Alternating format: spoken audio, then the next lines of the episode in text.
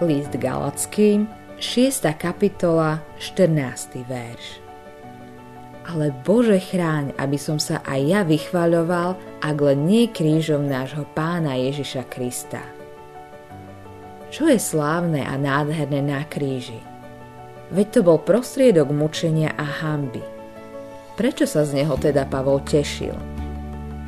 Radoval sa z kríža, pretože sa na ňom odohral ten najnezišnejší čin, aký kedy vykonali ľudia alebo anieli. Pavol videl viac ako len drsné neumelecké brvno, na ktorom ukrižovali Božieho syna. Videl nádej sveta, videl Božiu lásku rozliatú v srdciach ľudí, videl koniec otroctva a života v hriechu pre tých, ktorí uverili. Osamelý muž, ktorý zomrel na kríži, urobil preto, aby obnovil život človeka v harmonii s Bohom, s inými ľuďmi a so sebou samým viac, ako by dokázal urobiť génius so všetkou pozemskou mocou. Mojim obmedzeným chápaním nedokážem úplne porozumieť záhade Kristovho vykúpenia.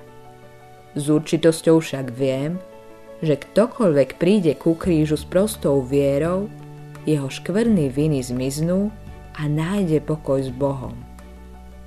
Modlitba dňa Otče, túžim sa radovať z kríža podobne ako apoštol Pavol. Pomôž mi porozumieť tomu obrovskému významu, ktorý má kríž pre mňa ako veriaceho a pre všetkých, ktorí pri ňom pokľaknú.